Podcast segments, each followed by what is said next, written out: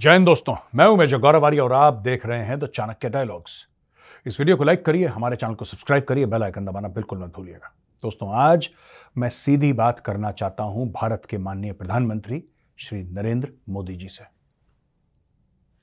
जय हिंद मोदी जी।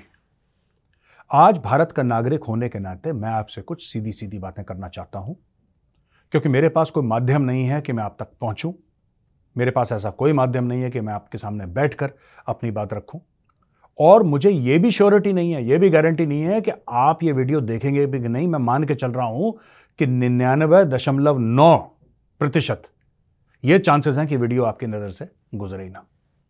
और ठीक है, लेकिन मेरे मन में शांति होनी चाहिए कि मैंने आपसे बात कह दी। बाकी ऊपर वाला जाने। सर, ये जो किसान आंदोलन चल रहा है इसमें मैंने कई चीज़ें देखी हैं और मैं ये कहना चाहता हूँ कि यह किसान आंदोलन है ही नहीं। और मैं ये मैं बात आपसे कहना चाहता हूँ, आप क्या मानते हैं, नहीं मानते, मुझे नहीं पता, आपकी मेरी आज तक बात नहीं हुई किसी भी मैटर पे। लेकिन सर, ये किसान नहीं है कम से कम। और मैं आपको पाँच कारण भी दूँगा, ऐसा मैं क्यों समझता हूँ कि ये किसान नहीं है, मैं विथ प्रूफ विथ लॉजिक मैं यहाँ पे कुछ बातें रखना चाहता हूँ। दूसरी चीज़ जो आपके खिलाफ नफरत है। आपके खिलाफ नफरत, ये क्यों है? पंजाब में कुछ जगह पर ज़्यादातर जो विदेश में खालिस्तानी रहते हैं, मुझे आज तक यह समझ में नहीं आया कि आपसे नफरत क्यों करते हैं। यह बात करते हैं ऑपरेशन ब्लू स्टार की उन्नीस सौ चौरासी। उन्नीस सौ चौरासी में आप तो कहीं भी नहीं थे। उन्नीस सौ चौरासी में आपका किसी ने नाम नहीं सुना था। संघ वाले जानते होंगे आपका नाम, लेकिन आप कोई पावर स्ट्रक्चर में नहीं थे। ना आप एमएलए थे, ना आप एमपी थे, ना आप चीफ मिनिस्टर थे, ना आप प्राइम मिनिस्टर थे। आपके हाथ में तो कुछ था ही नहीं।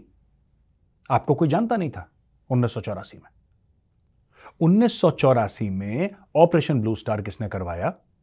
मैं उधर नहीं जा रहा, सही करवाया, गलत करवाओ, बात की बात है। दैट्स अ सेपरेट मैटर आपने नहीं करवाई। लेकिन आपके खिलाफ इतनी नफरत क्यों? आपने हर समय हर समय सिख धर्म को पूरी इज़्ज़त दी और आप उतनी ही इज़्ज़त सिख धर्म को देते हैं जितनी आप हिंदू धर्म को देते हैं।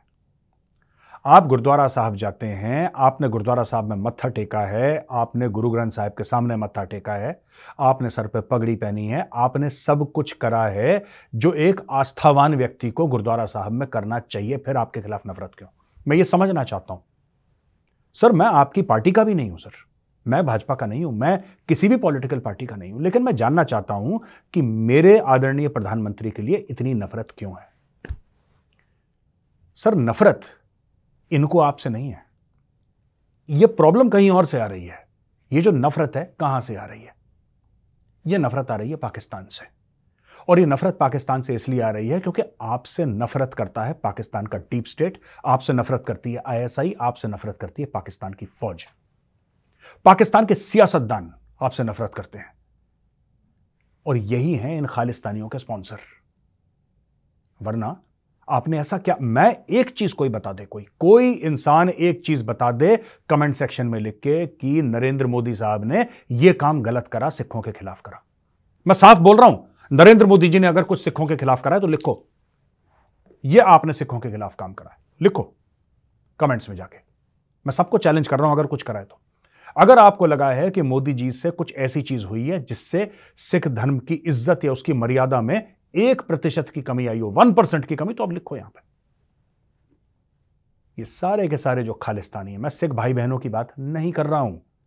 मैं सिख भाई बहनों की बात बिल्कुल नहीं कर रहा, मैं बात कर रहा हूँ खालिस्तानियों की। ये चला रहे हैं पाकिस्तान का एजेंडा भारत के अंदर। मैं एक और बात कहना चाहता हूँ। ये मुझसे नफरत क्यों करते हैं? मैं आपको यह भी बात बता दूँ। इनकी नफरत का कारण क्या है? ये मेरे झूठे झूठे वीडियोस बना के, एडिट करके ये दिखाने की कोशिश करते हैं कि गौरव आर्या ये कह रहा है कि कोट अनकोट सिखों के घरों पे ऐसा झूठ बोलते हैं कि इसने बोल दिया बुलडोजर चला दो। मैंने तो कभी नहीं बोला बुलडोजर। मैंने बोला खालिस्तानियों के घर पे बुलडोजर चलाओ।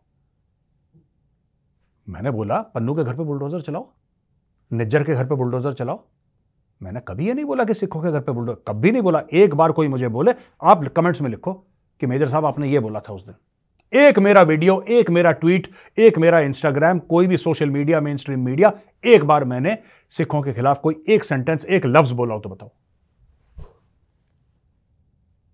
ये लोग क्या करते हैं साहब? और ये मैं आदरणीय प्रधानमंत्री जी से बोल रहा हूँ ये इन्होंने मेरे साथ भी यही काम करा। और इनको ऐसा लगा कि ऐसा विक्टिम कार्ड खेल के ऐसा दिखा के मैं डर जाऊँगा, मैं डरने वाला कोई नहीं हूँ। और ये मुझे क्यों? मुझसे नफरत करते हैं और मुझसे डरते हैं क्योंकि इनके सामने कभी किसी ने मुँह नहीं खोला। कम से कम हमारी सिविल सोसाइटी में किसी ने खुल के इतनी तगड़ी बात इनके मुँह पे नहीं बोली, खालिस्तानियों के मुँह पे इतना जूता किसी ने नहीं मारा जितना मेजर गौरव आर्या ने मारा इसलिए मेरे सामने ये मुझसे डरते भी हैं और ये मुझसे नफरत भी करते हैं। और मुझे दो रुपए का फ़र्क नहीं पड़ता। ये मुझे मारने की धमकी देते हैं। जो मारते हैं ना, वो ट्विटर पे डीएम नहीं करते भाई, वो फिर मारते हैं। और अगर तुम में से किसी की औकात हो तो तुम्हें पता है मैं कहाँ पर रहता हूँ। प्रधानमंत्री जी, अब मैं आपको वो पाँच कारण बताता हूँ कि ये जो हैं अभी, ये किसान है नहीं। और एक और चीज़ मैं पहले इसके कहना चाहता हूँ, इसके पहले मैं पाँच कारण दूँ आपको। ये अन्नदाता कौन है ये? कौन अन्नदाता है? केरल का किसान अन्नदाता नहीं है, तमिलनाडु का किसान अन्नदाता नहीं है, कर्नाटक का किसान अन्नदाता नहीं है, आंध्र प्रदेश का किसान जो है अन्नदाता नहीं है, तेलंगाना का किसान अन्नदाता नहीं है, उत्तर प्रदेश का किसान अन्नदाता नहीं है, मध्य प्रदेश का किसान अन्नदाता नहीं है, मणिपुर का, राजस्थान का, गुजरात का, महाराष्ट्र का, कहीं का किसान अन्नदाता नहीं है, सिर्फ़ एक जगह का किसान अन्नदाता है वो पंजाब राइट राइट सर, ये प्रोपागेंडा करते हैं लोग। इनको एमएसपी एमएसपी नहीं चाहिए।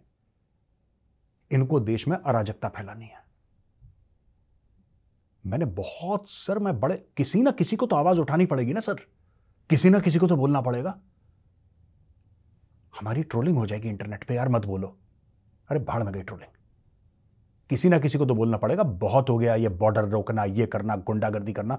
सर, ये लाखों रुपए के ट्रैक्टर पे दो दो तीन तीन लाख रुपए के म्यूज़िक सिस्टम लगाते हैं।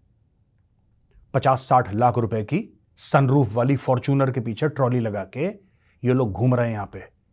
ये कह रहे हैं कि छह महीने का राशन, छह महीने का डीजल पंजाब से अपने साथ लेकर आए हैं। ये कौन सा गरीब किसान है जो छह महीने का डीजल और छह महीने का राशन लेके अपने खेतों को छोड़ के दिल्ली में आके यहाँ पे बैठ के भंडारे लगा रहा है, पिज्जा खा रहा है यहाँ पे?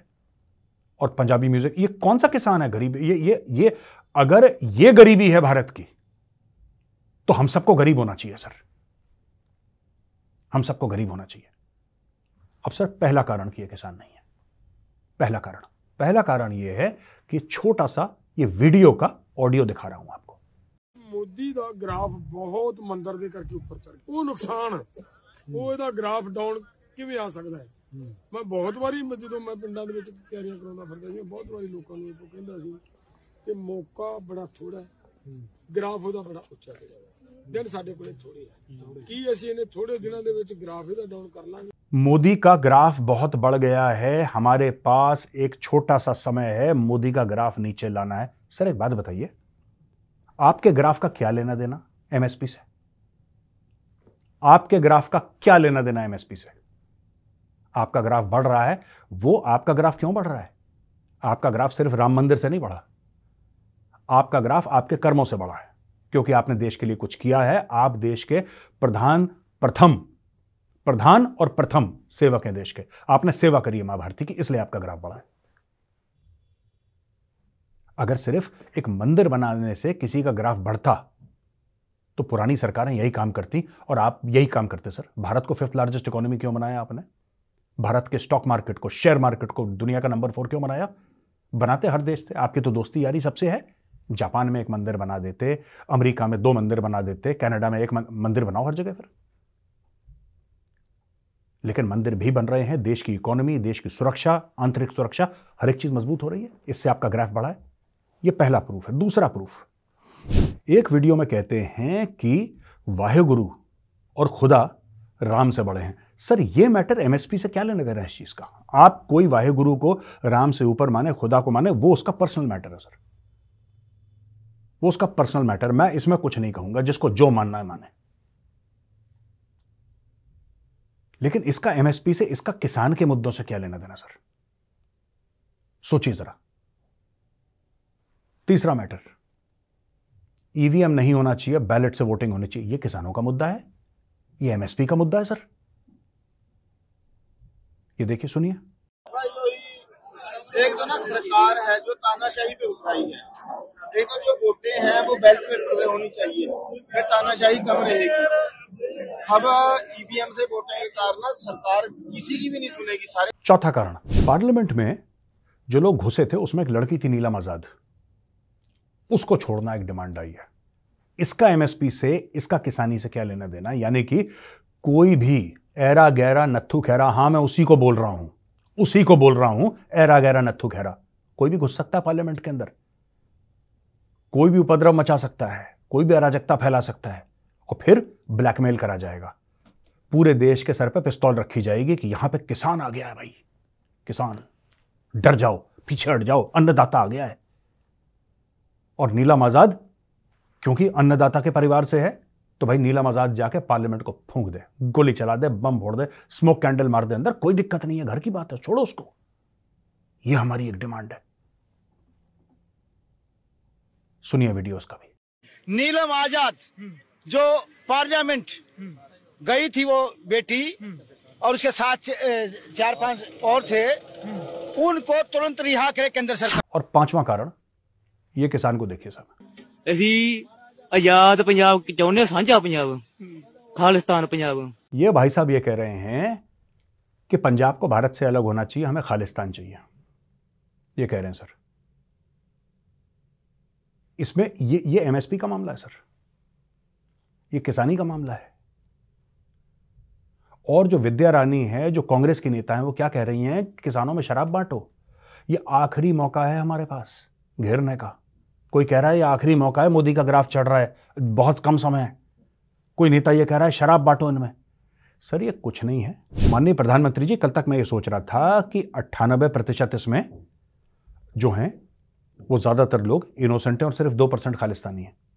अब मुझे पता लग रहा है कि खालिस्तानी चाहे दो ही परसेंट हो, पर इस पूरे सो कॉल्ड ना ये किसान है, ना ये आंदोलन है, और इनका सो कॉल्ड एजेंडा पूरा का पूरा पॉलिटिकल है। और इनका वही एजेंडा है जो इंडिया अलायंस नहीं था इंडिया अलायंस इंडिया अलायंस ने कभी यह नहीं बोला ऑपोजिशन पार्टीज़ के अलायंस ने।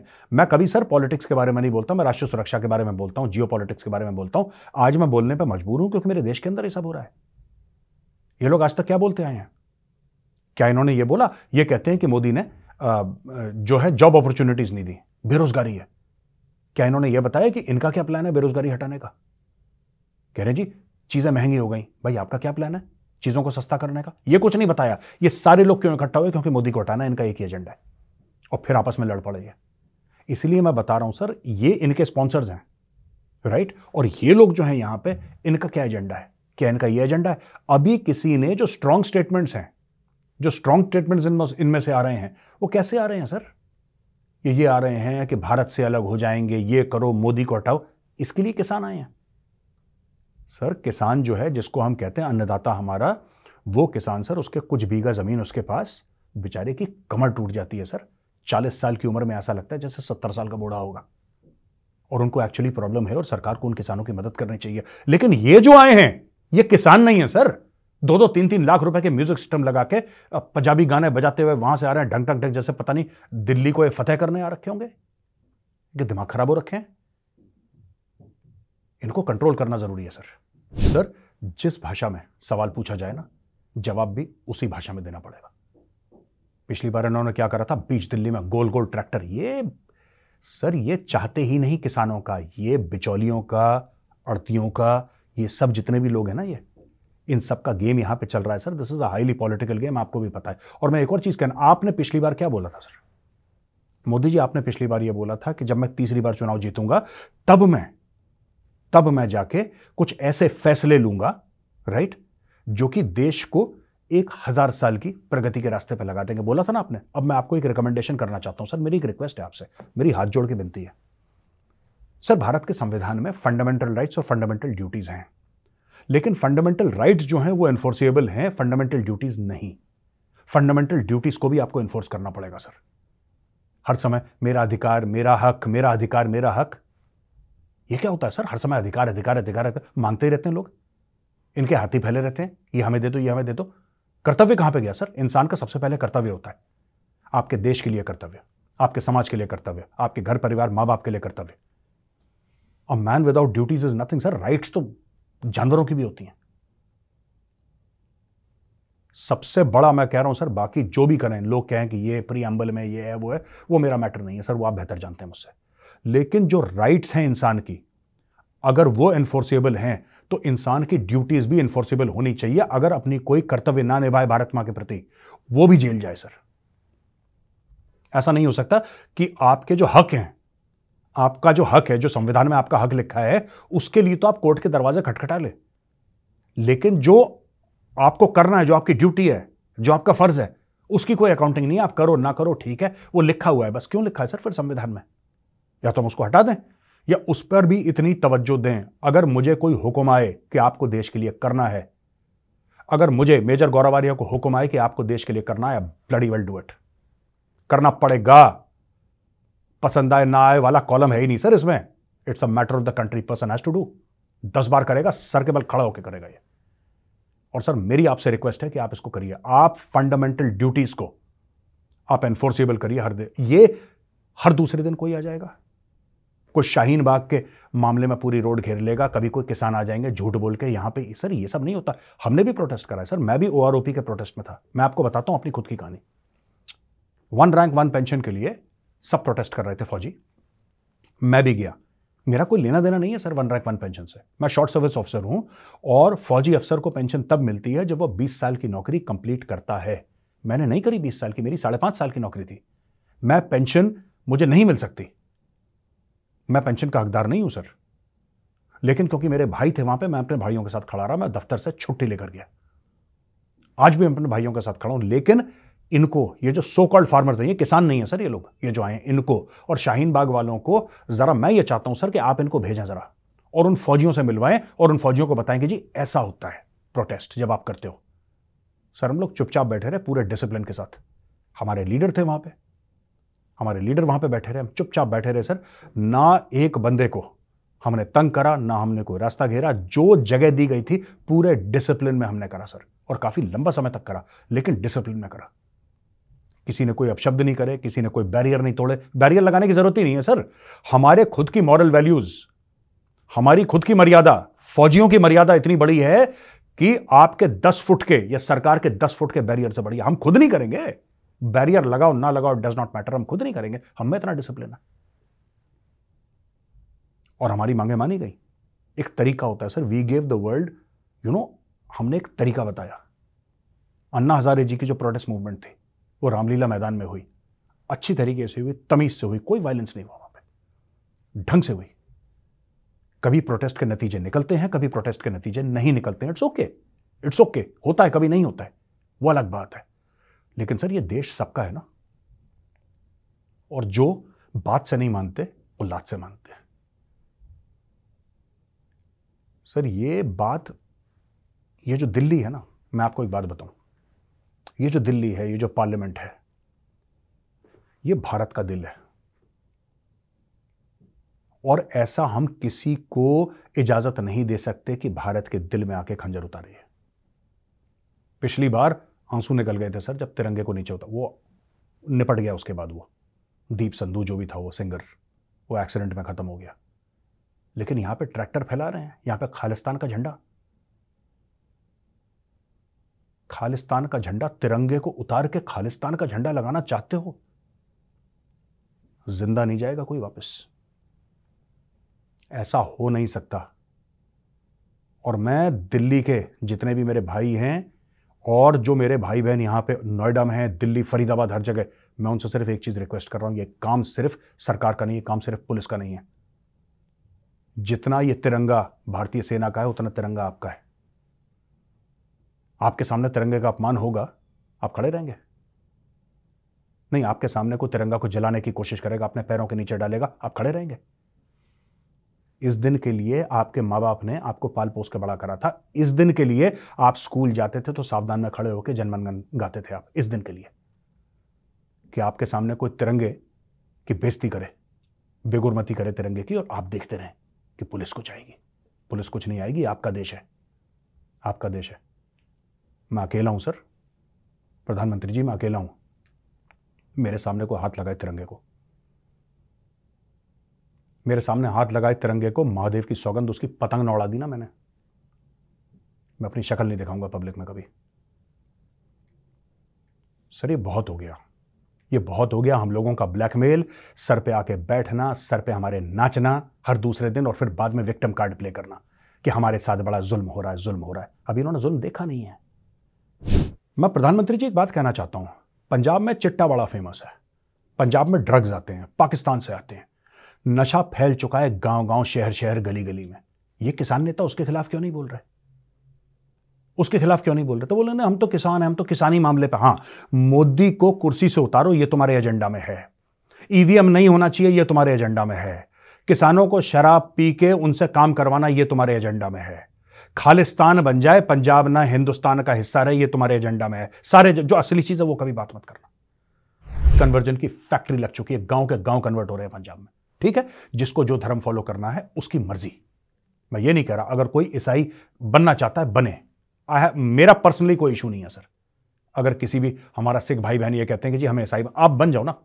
वो आपका मैटर है, वो मेरा मैटर नहीं है। लेकिन मैं ये कह रहा हूँ कि कम से कम जो नशा चल रहा है वहाँ पे जो क्राइम चल रहा है वहाँ पे, उसके खिलाफ तो बोलो। उसके खिलाफ बोलो, बस नहीं, ज़मीन बेची कनाडा, ज़मीन बेची कनाडा। इतना ही है सर इनका। और हर दो साल के बाद आ जाते हैं विक्टम कार्ड खेलने के लिए यहाँ पे। और वहाँ पे सोशल मीडिया में अन्नदाता अन्नदाता है। एक बात बताओ यार, मुझे एक बात बताओ। अवध का जो किसान है वो अन्नदाता नहीं है।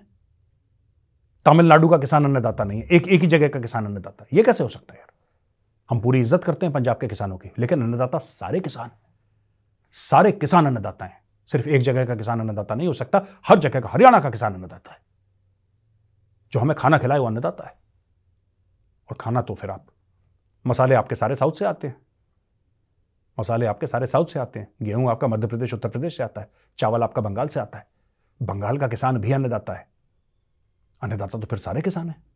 और मेरे बारे में झूठ झूठ सिखों के खिलाफ है, इसके खिलाफ है। मैं क्यों सिखों के खिलाफ हूँ? मेरे सबसे अच्छे दोस्त एक हैं। जब मौका मिलता है, मैं गुरुद्वारा साहब में मत्था टेकने जाता हूँ। ऐसा कोई गुरुद्वारा साहब नहीं है जिसके आगे से ना जाऊँ तो मैं एक बार सर झुका के आगे से ना गुजरूं। मैं कैसे सिखों के खिलाफ हूँ भाई? पर क्योंकि मैं खालिस्तानियों के खिलाफ बोलता हूँ तो सर ये झूठे वीडियो बना के ये गौरवारिया सिखों के खिलाफ है। इस तरीके के, क्योंकि ये चाहते हैं कि प्रेशर पड़े, मुझ पर कोई प्रेशर नहीं पड़ता और मुझे कोई फ़र्क नहीं पड़ता। तुम्हारे घटिया वीडियो से अच्छा तो वीडियो मैं बनाता हूँ, रोज बनाता हूँ और बनाता रहूँगा जब तक सांस चलती है।